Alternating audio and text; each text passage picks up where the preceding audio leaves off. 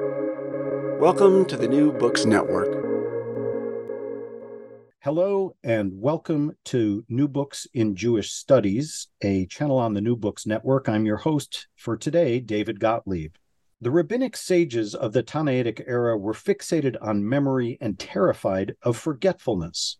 In promulgating their own interpretations of Jewish law, the Tannaim not only took seriously Moses' admonitions to remember and not forget, they painstakingly construct, constructed a system of laws that recognized and helped create and enhance a powerful and dynamic memory form. The rabbis also knew, however, that people are fallible and they're going to forget to try to ensure communal coherence within the embrace of the covenant in the face of the loss of a cultic center, the rabbis built a system of legal promulgation and interpretation that anticipated forgetting and devised ways for confronting, correcting, and mitigating damage from it. In her latest work, Fractured Tablets Forgetfulness and Fallibility in Late Ancient Rabbinic Culture, Professor Mira Balberg explores and examines how the Tannaitic sages not only understood and approached the problem of forgetting, but how they, in essence, created that problem and positioned themselves as the specialists who could solve it. Mira Balberg is professor of history and David Goodblatt Endowed Chair in Ancient Jewish Civilization at the University of California at San Diego, and she joins me today to speak about her work. Professor Balberg, welcome. Thank you. So wonderful to be here. Thank you. Please first tell us a little bit, if you will, about the focus of your scholarship and how it led you to uh, the subject of forgetfulness in late antiquity. Uh, I would love to do that. So, I am uh, a scholar of generally of ancient Judaism with a focus on uh, the emergence and development of rabbinic Judaism. And over the years, the thing that has fascinated me the most was the emergence of what we call halacha, that uh, system that basically defines every single aspect of the everyday of the Jewish believer practitioner as the rabbis envisioned that practitioner. And that hasn't always been there. The idea that every part of everyday life has some kind of a regulating principle from the moment you get up in the morning to the, moment, the moment you go uh, to sleep at night is a, a pretty new idea. It's a rabbinic notion. And this has been the kind of uh, thing that has fascinated me the most. I looked at various aspects. I looked at ideas of purity. I looked at sacrifice, uh, various practices that are sort of based in biblical religion, but then the rabbis give them new interpretations. Um, and the question that really fascinate, fascinated me the most was what does it mean to be a rabbinic subject? What is the psychology if we could call it that, of the kind of person that the rabbis are trying to create. How does this person need to be thinking about themselves, about the world, about their engagement with other people? So, uh, this has kind of been the general focus. And uh, in my work, especially on, on you know purity and sacrifice on these you know very intense demanding ritual aspects um, it seemed like a big component of what the rabbis were demanding of their practitioners was perfection everything had a right way of doing it. And, you know, uh, certainly in something like sacrifice, you make a mistake, the sacrifice is not valid. You have to go and you have to do it again. And at the same time, while there seems to be such a high demand for perfection and for correct performance, in almost every page of you know the rabbin, the early rabbinic legal codes, if we could call them that, the main preoccupation is with accidents and mistakes. And forgetfulness. And so I sort of said to myself, you know, at some point I need to be looking at why is it that there's such requirements for excelling in this practice and yet the overwhelming assumption is you're going to get it wrong. That's okay. Here's how we're going to work if you're going to get it wrong. So that's what led me to thinking of mistakes and accidents and then specifically the angle of forgetfulness happened because I, you know, for a while I took a little bit of break from rabbinic law, which was the main thing I did, and collaborated with my good friend Professor Chaim Weiss, scholar of literature, uh, to work on a book on stories of old age in rabbinic texts. And it was sort of a you know different part of the literature, and it was a lot of fun. But um, the issue of old age brought up the the problem or the concern of forgetfulness uh, and memory loss in a significant way. So then the focus on forgetfulness is a particular way of getting things wrong and how can that be corrected kind of came That's, to the fore. It's so interesting. And I, I it reminds me, uh, not that I'm forgetting, that there's a, so much scholarship on Jewish memory, and I'm guilty of producing some of it. You know, it makes me want to ask: is is forgetting simply the obverse or the opposite of memory, or in the Tannaitic conception, is it something more complex and more troublesome? And what do so what do remembering and forgetting actually mean to the Tannaitic rabbis?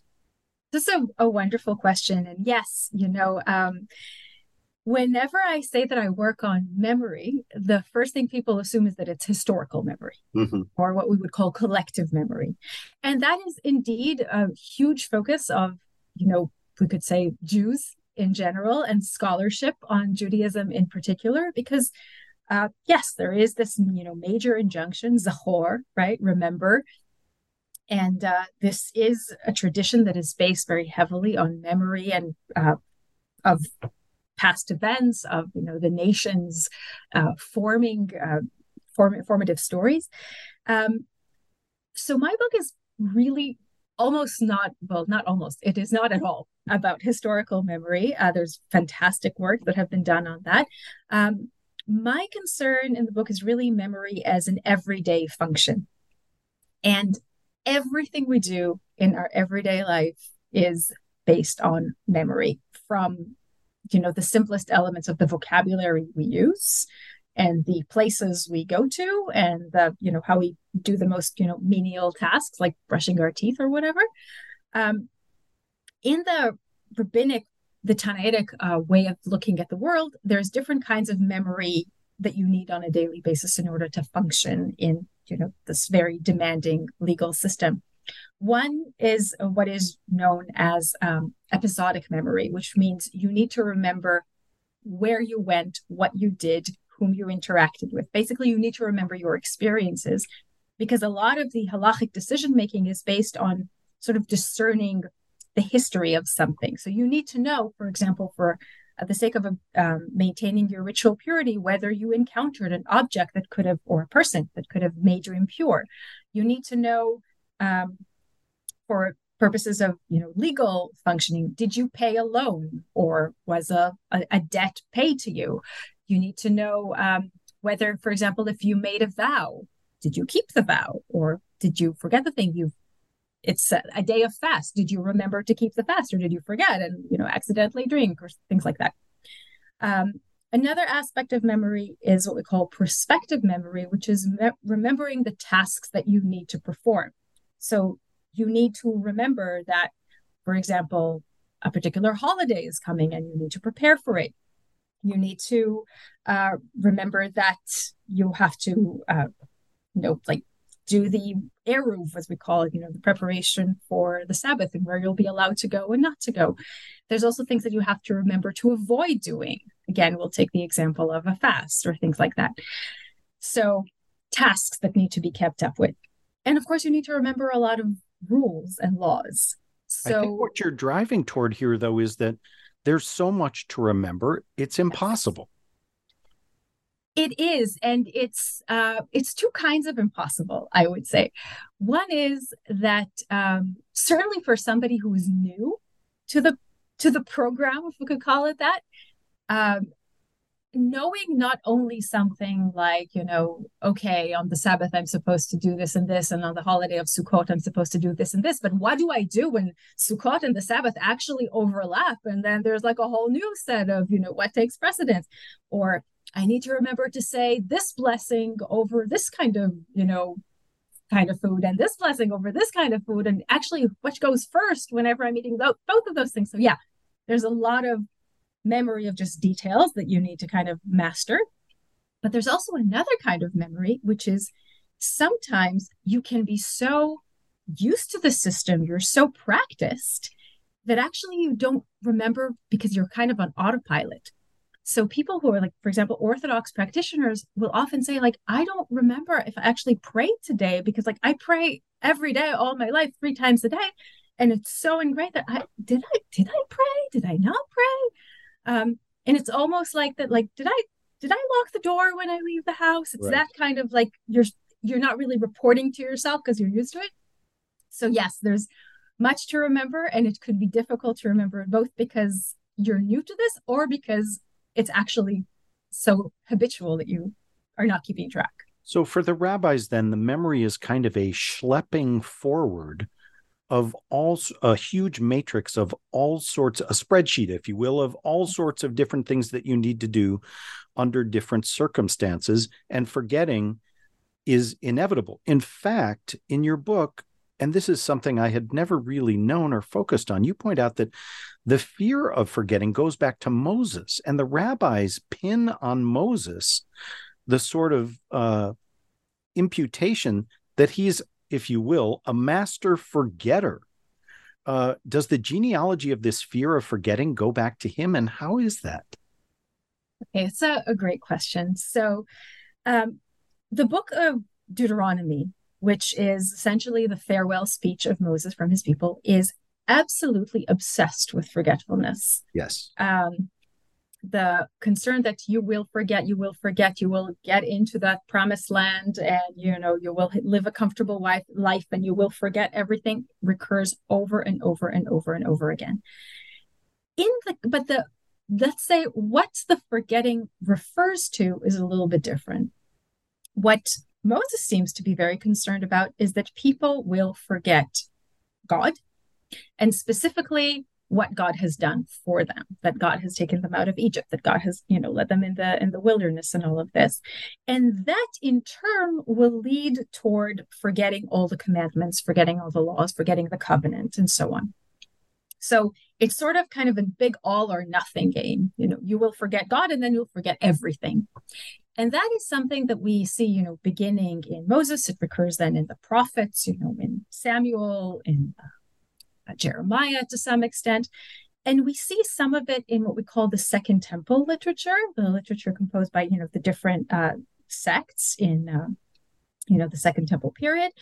But in those texts, it usually sort of maps onto an us and them kind of thing. So the the sect, for example, the Dead Sea, the the group that produced the Dead Sea Scroll would say, well, we remember God and we remember the covenant, but you, the other group, you forgot. The rabbit's concern is different. They actually do not seem to be very concerned that people will forget God or forget, you know, the um, the covenant or the Exodus or things like that. Their concern is on two different levels. One of them is really the concern with those little everyday tidbits. And that is very different because sometimes, as I said, the forgetfulness can actually not be a result of carelessness or you know lack of investment, but exactly the opposite. You are so, for example, you're so used to praying that you will forget to pray because you were not thinking about it. And it's not Um, so much the your consciousness wasn't on the prayer. That's not the primary concern. The concern was did you enact it? Did you embody it? Did you do it? Exactly. Yes, exactly. Um, and so the tone is very different. It's almost like we're expecting that this will happen because, as you said, there's so much to forget. The other thing the rabbis are concerned with is about learning. And we're talking about a world in which learning is through repetition. Learning is, you know, learning by heart most of the time.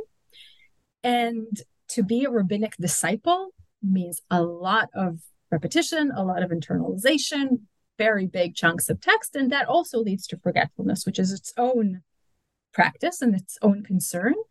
But it's definitely moving away from the direction of, oh, you rebellious people, like as soon as you'll get into the land, you will forget all the goods that your Lord has done for you. That is not the story. The story is like, you're human.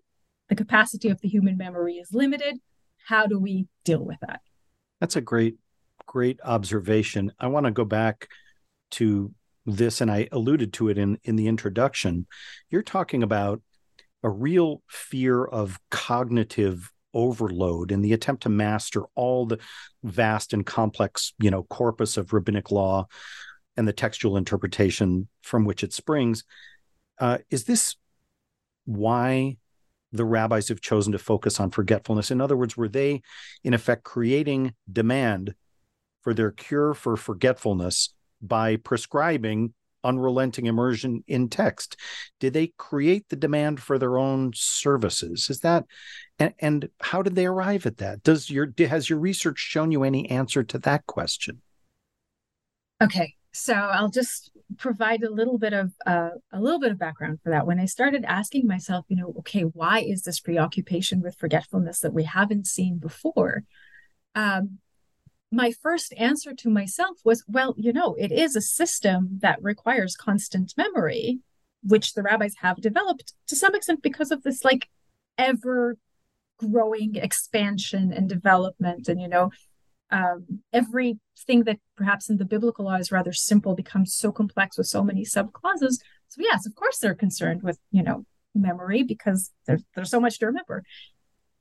But then I said to myself, you know, it doesn't have to be this way. Right. It's um the the fact that it is so complicated is a choice. It doesn't have we don't have to necessarily assume that the inevitable trajectory of Jewish law was to get to those levels of elaboration and detail. I mean, um, certainly Jews have lived for generations before the rabbis without that excruciating detail, and Jews still live today, you yes, know, without do. that kind of uh, excruciating detail. So it was a choice. Um, and I think the choice has some um, some history to it. Um, I wouldn't be as cynical as to say, you know, the rabbis are making themselves necessary. Um, I don't think that was the primary purpose of this. I don't think it was sort of like, all right, let's, you know, create the system that is so complicated that they absolutely need us, although right. that was absolutely the result of this. Um, I would say that the historical development, as I see it, is a little bit different, which is um, that there what we call rabbinic Judaism actually emerged of what we could call a sect. Um, and by sect, I mean a small, self selecting, elitist group that is essentially differentiating itself from everyone else by adopting a more rigorous and more demanding lifestyle and puts emphasis on things like eating meals together in a state of purity, being very particular about um, who you're interacting with and how, you know, being very pious about certain monetary practices, things like that. And there were many groups like that in the Second Temple period. Um, what is happening with the rabbis is that at some point, because of a range of historical developments, this group is expanding and saying, okay, the thing that worked for us is the small elite, very selective group of hardcore people. That's what we're going to be considering Judaism from now on. It's for everyone. And once you do that, you're playing this double game of I still want it to be very elitist, but I also want it to be inclusive. And this when you create that model of inclusive elitism and say, these are very, very high standards, and you have to be completely committed to them and think about them most of your day. But also, this is for everyone and not just for the people who sign on to this. This is what creates a situation where um, the some group of people who know how to navigate the system becomes very necessary.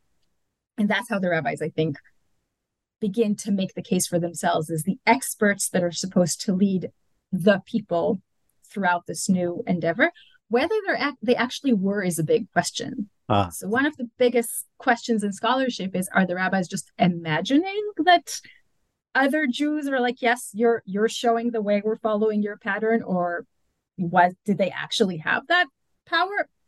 Nobody knows how to answer. We don't that. really know, but uh, inclusive elitism is a very interesting uh, uh, approach to religious practice. And as you point out, it's not entirely unique. But one thing that you do point out that is unique is that in Leviticus 4 and 5, there are a series of ritual instructions uh, offering a series of prescribed sacrificial offerings for inadvertent expenses. And of course, forgetting is inadvertent unless we're talking about blotting out as with amalek which is really not forgetting it's something else entirely but mm-hmm. here but but we don't see that anywhere else in the ancient near east do we we see sacrifices for ritual moments and prescribed situations and relationships but inadvertence is not one of them. How does the introduction of inadvertence as a type of sin help the rabbis create or extend what might be called, uh, for lack of a better term, a productive religious anxiety? Yes. Uh, so that is really a, a fascinating, we could say, precedent that in which the rabbis are taking their cue from from the Pentateuch, from the, the Torah. Um, so of course, various religions in the ancient Near East and beyond that have sacrificial practices that are meant to uh, make up for violations of the law or you know um, contamination or things like that. Mm-hmm. Very interestingly, as you said, in Leviticus 4 and 5, we find the idea of uh, inadvertent transgressions, and there are these um, uh, sacrifices called sin offering and guilt offering used for those purposes. And what those sacrifices essentially create, they really echo what I said before. They're introduced in the biblical storyline, in the priestly storyline, uh, in the course of all those new laws that Moses is giving to the people. And it's as though it says, like, okay, you're getting all these new laws. It's a lot, and mistakes are going to happen. And we have a way of dealing with those mistakes. And those, the, the avenues for fixing those mistakes heavily depend on the priests, on that elite group that is going to mediate between the people and God. Um, and we are we're going to be able to to fix them. And however sins that are committed intentionally are effectively unforgivable. They're uh, for well not for all of them but for most of them um, the punishment would be extirpation essentially you're going to be removed from is that what we call um biyad ramah is that like with exactly. a high hand that kind of i'm going to do it Exactly. And shove it flagrantly in and yeah. Okay. Right. Yeah. Yeah. But then that exactly. is being then you're cut off. Yes. Mm-hmm. Um, so the difference or the distinction between intentional of crime or transgression and unintentional is something, of course, that we see in legal systems even in antiquity. That is not a new idea. But the idea of sacrificial practices, ritual practices that distinguish between those things, that's very new because to make a, a kind of a big generalization, the gods in antiquity do not really care whether you did things intentionally or not. The gods need to get what they deserve, which is, you know, the sacrifices they're owed, the maintenance of their temples as that is owed. They're not interested in those questions of, you know, what were you thinking? It's the interesting intersection because, you know, the God of the Hebrew Bible is both a legislator of what is presumably you know an ethical system and also a deity that is owed uh, you know purity and sacrifices and all of that and that intersection i think leads to the idea that sacrifices can be uh, utilized differently in cases of intention and lack of intention and yes you're absolutely right that that lays the ground for this idea of forgetfulness is an inadvertent way of not um, keeping up with the law that requires its own mode of uh, dealing. I wonder if you can talk a little bit about um, how the temple and the precincts of the temple and the requirement for purity within the precincts enter into the equation of rabbinic and especially Tannaitic thought. It is has always been fascinating to me as a student of memory that there is a great fear of forgetting the temple. And so, so much of the architecture of temple sacrifice and worship is conveyed into the rabbinic system. Can you talk a little bit about that? That's a big challenge because that's something I could talk about for two hours. Okay, uh, let's say two and a half minutes. yes. Um, so yeah, I think that one of kind of my my um, biggest soapboxes is uh, in my own scholarship is the centrality of the temple in the rabbinic edifice in the rabbinic way of thinking because there is a paradigm in you know jewish history which is profoundly misguided i think which is you know there was a temple the temple was the center of religious life then it was destroyed then came the rabbis and the rabbis created a system of being jewish that does not depend on the temple. This is like a textbook kind of thing. And it is while I understand how it was created, and it is true historically the rabbis operated in a world without a temple, but I will say very kind of forcefully that if you will read at least the early Tannaitic texts, the Mishnah, the Tosefta, the Tannaitic Midrashim, you will not know that there is no temple. That's right. Or, you know, maybe you will find two or three. It's as if it were still there physically. It is absolutely as though it is still there.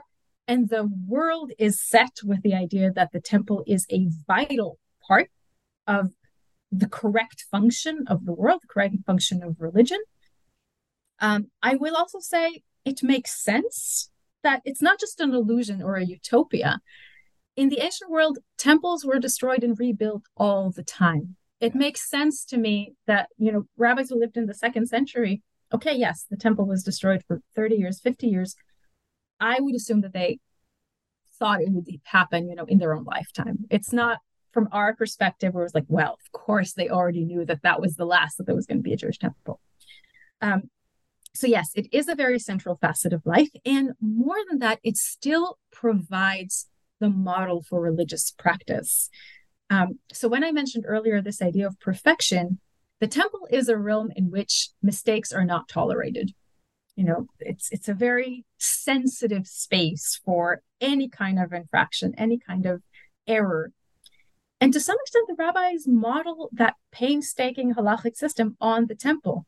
So just like there's a right way to do this particular sacrificial process or this particular purifying process or you know prepare the bread for you know the the weekly presentation and everything there is a correct way to do everything, including, for example, declaring lost objects or um, initiating a fast in order to pray for rain. So the the detail, the painstaking detail of temple worship is sort of uh, transferred to every aspect of life, which also makes accidents and forgetting the central thing. Interesting. I want to ask you too about um, the incessant routines of recitation and repetition. You point out that it's the waging of a war against forgetfulness that can never be conclusively won. And my question may um, entice a little bit of sociological speculation. So I hope you'll forgive me for that. But how do you see this all encompassing focus on memory and fear of forgetting and recitation and repetition and the performative aspect of all that, how do you see it getting conveyed forward into Jewish life today? In other words, what have been the lasting implications of this fear of forgetting, in your view? Oh, that's fascinating. Um, specifically, recitation or uh, let's say recitation. Yeah. Let's say recitation. So I would say that um, the biggest element that I think has survived to this day and has a very significant impact is, uh, and I'm going to put it a little bit bluntly, the idea that if you do not actively study Torah, you are somehow not living Jewish life to its fullest. Mm-hmm. Um, that that notion of study and I'm going to say ritual study. And what I mean by this is that the the centrality and again I'll use a strong word fet- fetishization of study in um, in Jewish culture is not just about like okay you need to know the content of these texts because the content will somehow enrich your life or make you you know more ethical or somehow nourish you it's you need to spend time with those texts as much as you can, whether or not this is actually meaningful to you. Wow. Um, and you because, have to be seen doing it. Right? Yes, yes. and you have to be exactly, and you have to be seen doing it, and you have to do it in, even if this is not, you know, inherently so um, engaged with the content, and you you do sometimes um, see those situations where people will, you know, um, some, for example, the the the Daf Yomi, you know, the mm-hmm. daily mm-hmm. Talmud mm-hmm. page that people study. I'm going to say not all the all the dapim of the Talmud are equally fascinating I'm or to- equally I have been going through Daf Yomi. I'm going to endorse that statement. I can now speak from experience. Yes, right. So there are some times where you spend a good bit of time with a text and it's like, I don't even know that I understood this. I don't even know that this is something that, I don't know, it's like laws about how to build a mikveh. I, it's not really relevant for my life in any way. But there is this idea of like, I spent time with this text. I had my like meaningful interaction, not because of the content, but because of the um, the emblem of what the text means. That is something that I think dates back to this idea that without that recitation, without that immersion of yourself in the text uh, and in the tradition, your life is somehow incomplete. Very, very interesting. I wonder, and I, I did. I'm not sneaking up on you. I want our listeners to know that I asked you about this before. Yes. I would love you to lead us through one of the passages of rabbinic text that really speak to you on and give us a great idea of the rabbinic perspective on forgetting. Would you do that? I would love to do that. And uh, I, when you asked me that, I knew immediately what passage I was going to choose because, in some ways, that was the, I think, one of the passages from which the, this interest sparked. This is a very short uh, story that we find in uh, the Tosefta, which is a uh, Tannaitic text from about the third century. And the Tosefta is sort of a complementary text to the Mishnah, the main, uh, the main legal corpus of, the, of uh, that period. So the Mishnah may, re- mentions a particular ruling that um, uh, people should not be tilting a lamp when they are reading uh, on the sa- on the night of the Sabbath, the night between Friday and uh, and Saturday, not because it's uh, forbidden to read, but because uh, they used oil lamps back in the day, and the problem is that you know it might get dark, and you will want to read some more, and when you know you want to read and there's uh, there's not enough light you're going to take the lamp and you're going to tilt it which basically means you're going to move it so that more oil will come to the wick and you'll have more light. The problem is this is akin to lighting fire on the sabbath which you're not allowed to do. So already in this ruling we have this idea that you might forget because again this human thing of well you're just used to the fact that when it's getting dark you want more light except you're going to forget it's the sabbath i'm not supposed to do it because it's kind of a natural habit so in short don't read on by the light of the lamp on the sabbath that's the that's the rule. And then we have this very very short story about uh, a rabbi who lived in the second century by the name of rabbi ishmael who one night presumably on the night of the sabbath uh, and he tells us that he did actually um, intend well he says that he intended to do this. He says uh, one time I was reading by the light of the lamp and I wanted to tilt it. I then said, How great are the words of the sages who said that one must not read during the night of the Sabbath by the light of the lamp. So, a very seemingly like simple story where Rabbi Ishmael says, Yes, you know, I knew that that was a rule that you're not supposed to read by the light of the lamp on the Sabbath, but I did. He doesn't say why. The Talmud, which is a later text, says that he thought it's okay. I'm a rabbi. I remember. I will know not to tilt the lamp. So he tells us that he was reading by the light of the lamp, which he was not supposed to do, and almost tilted it, and then said to himself, "Man, the rabbis are so smart.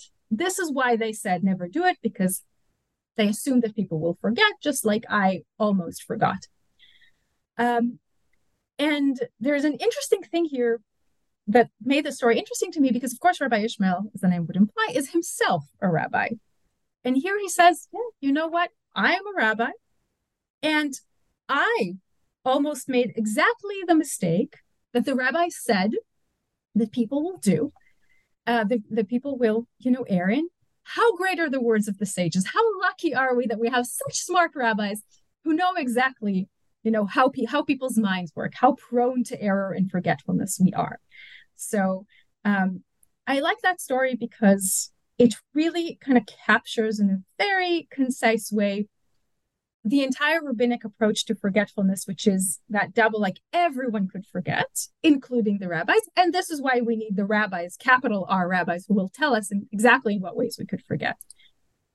But uh, the thing even get the the story gets a little bit better, as a matter of fact, toward the end, where um, we have another rabbi by the name of Rabbi Nathan showing up and says, "You know, Rabbi Ishmael did forget and did, did tilt the lamp. He didn't just almost tilt the lamp. He did tilt the lamp that night. And I know this because I looked at his personal notebook and I found a, uh, a, a line there that says, I know Rabbi Ishmael ben Elisha tilted the lamp on the Sabbath. When the temple is rebuilt, I will bring a sin offering, a fat sin offering.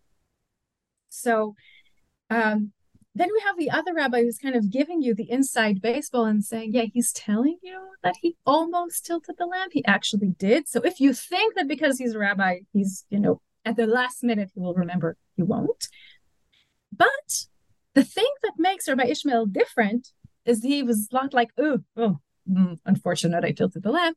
But he actually makes a comment of it and said, like, when the temple will, re- will be rebuilt, I will bring a sacrifice to atone for the fact that I violated the Sabbath. And that, in addition to the fact that it's a little bit amusing, I think is is capturing two things. First of all, um, the fact that for the rabbis, the thing that mattered was not that you won't forget; it was that you will fix it later, uh, afterwards. That you will respond to your forgetfulness in the right way. That you will take responsibility for that, and that you will continue on to rectify to the extent that you can. And the second thing following on what we just talked about, the centrality of the temple in all of that. That the temple is still the horizon against which all of this rabbinic edifice is built. So I think that story very, kind of very fascinating. So much occurs to me in that reading.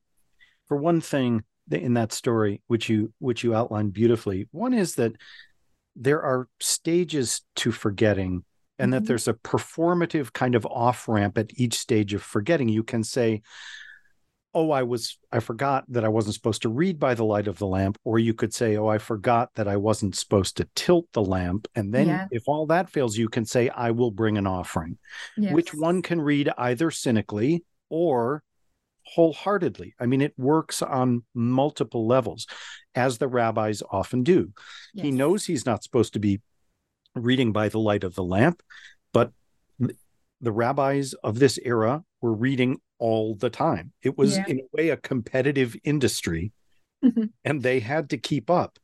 And so he is showing them not only how great they are when he says, How great are the words of the sages, he is showing how great he is, that he Absolutely. knows all of this, and that there is an, an almost like there's almost a deliberate forgetting, but there's a a statement potentially sincere that it will be made right when when the time yes. comes. So it almost has like an eschatological component to it. The end all will be made right. Yes absolutely and i agree that it could be read cynically as well as earnestly and i think the earnestness is really this idea of well, well you know at the end this is this is what we're looking forward to we're looking forward to the construction of the temple at which point we will be able to you know remedy our mistakes or you could also read it a little bit cynically which is to say like to say when the temple will be rebuilt is like saying, yeah, okay, you know, what can I do? There's no temple. I'll gladly pay you Tuesday. Yeah, exactly. Finally, yeah. can I just ask you what you're working on now that you have completed this fantastic work? Well, thank you so much. Uh, I am actually, um, well, um, am emerging a little bit out of antiquity and moving to something that for me is modernity, which is the Middle Ages. Uh-huh.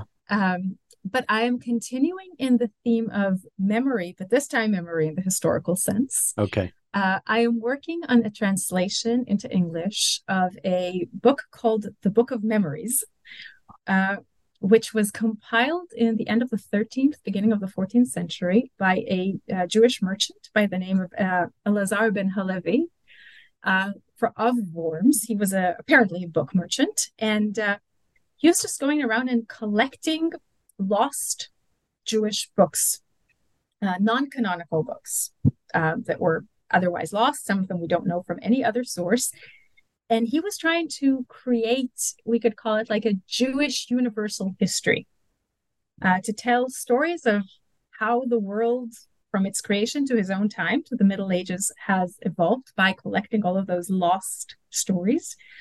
And uh, this is an incredible work. It's a work of love of one person who is painstakingly copying texts that would otherwise be lost and trying to collect memories, um, cultural memories of people from different times and make them into a continuous history. So it's a, a wonderful work. Fascinating. Uh, I can't wait to read it. And I should say that, um, again, as a student of memory, I will be pestering you for early looks at the the manuscript. I'm available for you know advice should you need any. This is a I, I will be looking forward to sharing it. I'm just in the beginning, but it's yeah, it's very exciting. It sounds fascinating. Well, uh, my guest today has been Professor Mira Balberg. She's a professor of history and the David Goodblatt Endowed Chair in Ancient Jewish Civilization at the University of California at San Diego, and we have been discussing her work, Fractured Tablets, Forgetfulness and Fallibility in Late Ancient Rabbinic Culture. Professor Balberg, it has been an honor and a privilege to speak with you about this book. Likewise, Shrumo. Thank you. Thank you.